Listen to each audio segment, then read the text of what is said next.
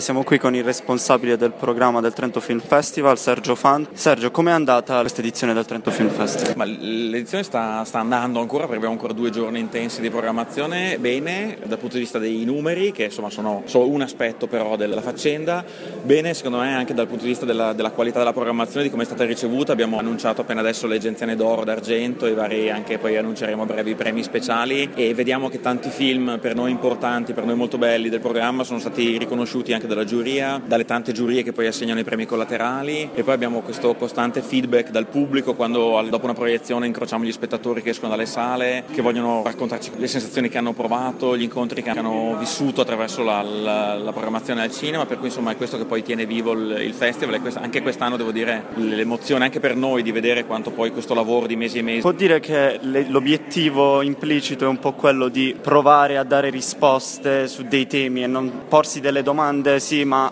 provare nel nostro piccolo a dare delle risposte su questi grandi temi, penso anche all'incontro di contorno sulla vicenda della situazione nel Medio Oriente. Sì, Naturalmente il, noi dipendiamo sempre dai film che ci sono in, in, circolazione, la scelta però è anche orientata a cercare di portare dei film che possono far riflettere, ragionare, discutere e in questo senso sì è vero ci sono le grandi storie di montagna e di avventura ma ci sono anche film appunto come dicevi che puntano l'attenzione su aree, regioni geopoliticamente complesse rispetto alle quali c'è molto interesse a saperne di più, a capire meglio. E anche quest'anno appunto un film tra i premiati Gulistan, Land of Roses che ci porta nel pieno del, del Kurdistan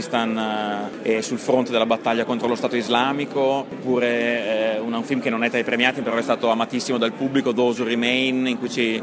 siamo in Libano e viviamo la situazione di un paese che eh,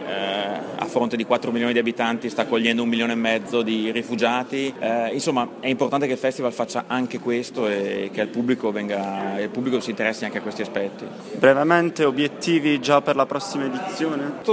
La prima preoccupazione sarà capire quale sarà il paese a cui dedicare la sezione destinazione. Quest'anno l'Islanda è stata veramente una sorta di mania collettiva, abbiamo avuto le sale sempre eh, sold out per i film film islandesi per gli eventi, le mostre dedicate all'Islanda, quindi sarà una bella sfida capire quale sarà il paese a cui dedicare il programma l'anno prossimo. Eh, io poi nella mia cartella di appunti ho già una trentina di film da vedere per l'anno prossimo che nel frattempo sono stati presentati a livello internazionale o annunciati, per cui sì, diciamo, il lavoro comincerà a breve